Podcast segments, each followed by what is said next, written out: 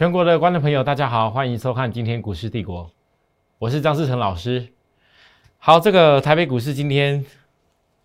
小震荡哈，整个一个大盘的一个状况，我上礼拜已经有教过大家一个，本周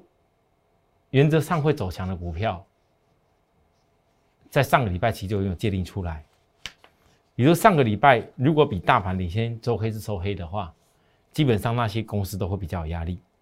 反弹起来呢，不管它是突然攻到涨停板，还是说反弹起来有遇到那个压力的点，请各位投资者你要看清楚。那至于我跟大家一再报告的，今年我们电动车紧抓着细晶圆，电动车的集团股，还有包含现在因为中国大陆上海车展过后。再来，中国大陆很多的这些电动车开始要销售出去，因为中国大陆这次电动车是大补贴，所以你可以想象得到，那些电动车所需要制造的那些外壳、钢铁、哦冶炼的这所有的相关的东西，其价格都会报上报上。